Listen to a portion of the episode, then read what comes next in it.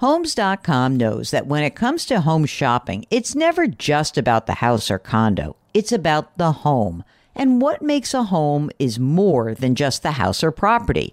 It's the location and neighborhood. If you have kids, it's also schools, nearby parks, and transportation options. That's why Homes.com goes above and beyond to bring home shoppers the in depth information they need to find the right home.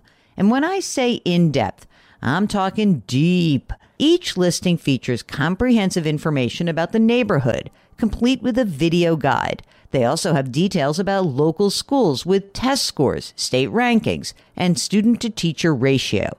They even have an agent directory with the sales history of each agent. So when it comes to finding a home, not just a house, this is everything you need to know all in one place. Homes.com We've done your homework. eBay Motors is here for the ride. Remember when you first saw the potential? And then through some elbow grease, fresh installs, and a whole lot of love, you transformed 100,000 miles and a body full of rust into a drive that's all your own? Look to your left, look to your right. It's official. No one's got a ride like this. There's nothing else that sounds like, feels like, or looks like the set of wheels in your garage. With over 122 million parts, you can make sure your number one ride or die stays running smoothly, so there's no limit to how far you can take it. Brake kits, turbochargers, engines, exhaust kits, roof racks, LED headlights, bumpers, whatever your baby needs eBay Motors has it. And with eBay Guaranteed Fit, it's guaranteed to fit your ride the first time, every time, or your money back. Plus, at these prices, well, you're burning rubber, not cash. Keep your ride or die alive at ebaymotors.com. Eligible items only, exclusions apply. Welcome to the Jill on Money podcast. It is Thursday, March 11th, and we are just delighted that you are joining us today.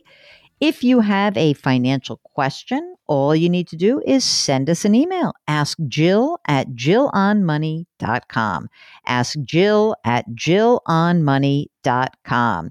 Here is a note from Heather who says, I would be interested in a podcast about the implications of finances um, when deciding to get married versus being a domestic partner.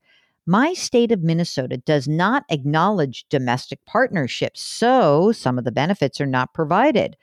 I am a young widow with a child. Oh gosh, that's terrible. And I've wondered if there's any financial benefit to getting married again by getting married, you're you're basically on the financial hook with your spouse for any burden that uh, he or she might incur in the future, and tax brackets are different. Are there any other underlying pros and cons to marriage when looking at it from a financial perspective? Heather, God bless you with that kind of question. So here's the deal there are usually benefits, mostly benefits of getting married. Okay the tax code is really created to support marriage. I wouldn't get too nuts about the the actual brackets for for taxes because that can shift and obviously it depends on whether someone's making more or less whether that's good or bad. The entire estate tax law is structured around being married not being a domestic partner so that's number 1 it's much easier to pass assets back and forth and the other aspect is that the burdens that you might incur can actually be solved ahead of time. In other words, if you marry or you intend to marry somebody who has got a whole bunch of debt and you get married, you can actually have a prenup that will anticipate if there's anything that goes south in this relationship, you take your debt, I take my assets, and we move on our way. I think that um, generally speaking, most planners, most CFPs, and most tax accountants will tell you that usually the system favors marriage over domestic partnership. Also, you know, there are also some some health insurance plans that will only allow you to extend benefits if you are married. Now, a lot of big companies extend domestic partnership benefits. That's fine. But a lot of companies they don't allow that. So, you know, and when you think about getting married, even the benefits at work, you know, sometimes you can get spousal life insurance, and there's there's a lot of um, a lot of goodies that are socked away. Okay, here is a question from Norman, who's been listening to the podcast every morning for the last year. He says it's an important part of his waking up routine. That's so nice. I've learned a lot and I find it comforting during this difficult time. So here's the question. For 2021, he projects a taxable income of approximately $25,000 since he recently retired. He says this is going to result in a much lower tax bracket than when I start full Social Security next year, which will be age 70, and then start required minimum distributions two years after that. Okay, here's the question it looks like. Since long term capital gains are taxed at a 0% tax rate for income up to $80,000 for a married couple, I see two unique planning opportunities for 2021. Number one, do a Roth conversion of 55,000 which keeps me in the 12% tax bracket and results in a federal tax of approximately 9200. Yeah, I'm on board with that. That's fantastic. That's great. Number 2, generate a long-term capital gain of $55,000 from my taxable account which will not be taxable since it will still keep me in the 12% bracket. The resulting federal tax is approximately $2,600. Not to overly complicate this, but state taxes will be negligible on the Roth conversion, blah, blah, blah. I would appreciate any thoughts. Now, Mark, is he thinking about this right? Because if you do the long term capital gains at zero, and then you also do the conversion, has he got the math right? Is that is that right to you? I think it is too. I just want to double check that for some reason that if you do the long-term capital gains that you're not going to have if okay, so that gets done at 0%, but then you're going to have income of 80,000. See, I think that it works. I think it does work. I mean, I think the math works for it. So I think that yes, if you wouldn't mind, I just want you to double check because I'm a complete wimp, but it seems to me that that's the right thing. I just want to make sure we don't do both of those things and then pop you into some unexpected tax bracket. But I think you're right. So that seems good to me. Um, okay, here is a note from Tim. His wife is 36, he's 33. Um, they make 70 grand a year after taxes. They spend $35,000 annually. They've got three kids under the age of five. So stop your complaining, Mark. You only have one kid under the age of five. They fully fund their Roth IRAs and their 529 accounts, and uh, it's amazing. Let's see, they've got $110,000 in a traditional 403b, 100 grand in Roths, plus another 20 grand of tax deferred retirement, a brokerage account, an emergency fund, and some other cash. They got about, let's say, about 100 grand in cash, a home 200,000 with no mortgage and they've got a net worth of $550,000. Is that unbelievable? It's amazing. Um, okay, they want to add to their current home, or they want to buy a new home for no more than four hundred thousand. We have about thirty-four thousand saved up for a new house. That's consisting of the entire brokerage account, and they don't contribute anymore. Okay, my question: what should we do with our cash or where should we put our future savings above and beyond the retirement account contributions? Here is a question. If you fully fund your 529 accounts, what do you mean by fully fund? Are you each putting in 15,000 per kid per year? I, I mean, if you are, that's great. You didn't give me a total value on the 529 accounts, but I think that if you were if if education's important to you, then the surplus cash would be to top off your 529 accounts, three accounts, three kids, a lot of money. And if you're just talking about having maximum flexibility, then sure, I would make this a non retirement account contribution. Do you also have an opportunity to fully fund your traditional 403b?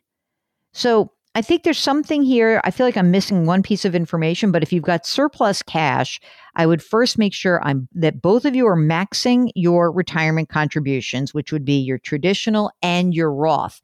Now remember, on the Roth, Um, you didn't give me your gross income, but I'm pretty sure that you're able to do this because the phase out for married filing jointly starts at $198,000. So I think that first retirement, then 529, then brokerage. That would be my guess as far as the the best way for you to approach this.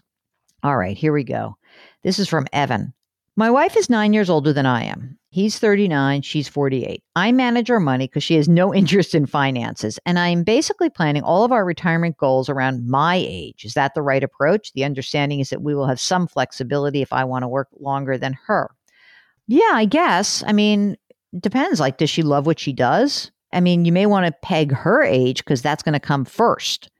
And by the way, when you're doing your retirement planning, I would just look at it, say, maybe she says she wants to be 65. Maybe it's then you would just plan on working longer. So you can you can break it out. The question is, should we consider um, our 401k together as a single block of retirement and it doesn't really matter what holds what? Yeah, absolutely is fine. Um, the only difference is that when, you know, if for some reason you were to predecease her, then things would have to change around. But yeah, don't worry about that. Question three Do you recommend sticking to a single allocation approach across all retirement and non retirement accounts? We are currently 90 10 stocks, bonds in every account. Oh my gosh. I mean, like, that's pretty aggressive, but if you're comfortable with it, I guess that's fine. Um, generally speaking, what we would say is that the last money you would ever access would be Roth money. That could have the most aggressive portfolio allocation. Then the next would be a tax deferred account like a 401k or a traditional IRA, and then a brokerage account. But, you know, you're sort of pressing on the accelerator. You're going pretty quick here. And I would say this that it's all well and good to be 90 10 in an up market, but how are you going to feel if things go down? I would prefer you maybe to have a, if you're going to have that kind of very aggressive portfolio, make sure that you've got plenty of cash on hand so you're never forced to sell. And then you're going to have to scale the risk back as you get closer to needing the money. Yeah, I mean, Mark makes a good point. So, yeah, I mean, it's great to be 90 10, and it's fine if you want to say that you're 90% in stock in one versus 10% bonds in another. It's just that anything that's taxable to you, any taxable money, should be carefully managed. So if you have a taxable bond account, make sure that that's in a retirement account so it doesn't create income for you. So it doesn't really matter, but sometimes people just do it because it's easier to manage in just sort of say a 90 10, 90 10, 90 10.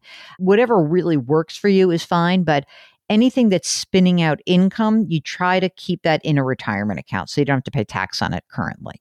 Make sense? Good. Okay, last question is from Scott, and the subject is national debt.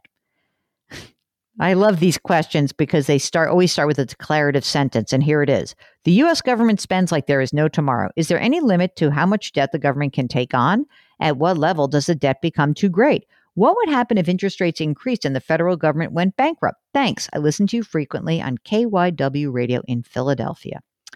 Well, um, there is no limit. At what level does the debt become too great? At the level at which it starts to become a problem whereby interest rates rise and the idea of crowding out starts to come into play. What does that mean? It means that people will say that if interest rates rise dramatically, instead of investing in a company for example, uh, a, an investor might say, well, I'll just invest in government bonds because they're paying so much. If the interest rates increase, the federal government is not going bankrupt. So that's good news. It just doesn't happen. The level at which this all starts to become problematic is in dispute because it used to be when they said, oh, well, you know, if it's 100%, if your debt is 100% of GDP, it's a problem, except we're there already and it's not a problem. So it's a problem when it becomes a problem when we talk about the US government spending like there's no tomorrow, I always worry about those kinds of statements. I mean, that may be true, but it's also true that, like in a pandemic, one would like to think that you would spend money to help people who need help. And the funny thing about government spending is that everyone thinks, like, oh, government spend too much money.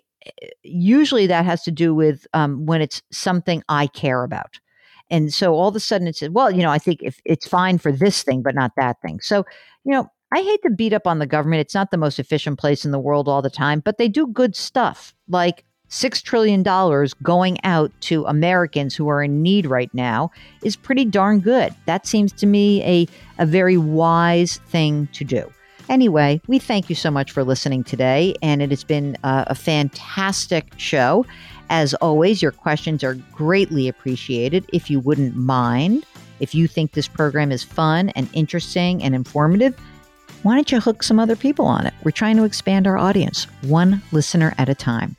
Send us your emails, ask Jill at jillonmoney.com, and tell us if you want to come on the program with us. Wash your hands, wear your masks, maintain your physical distancing, and do me a favor do something nice for someone else today. Thanks for listening, and we'll talk to you tomorrow.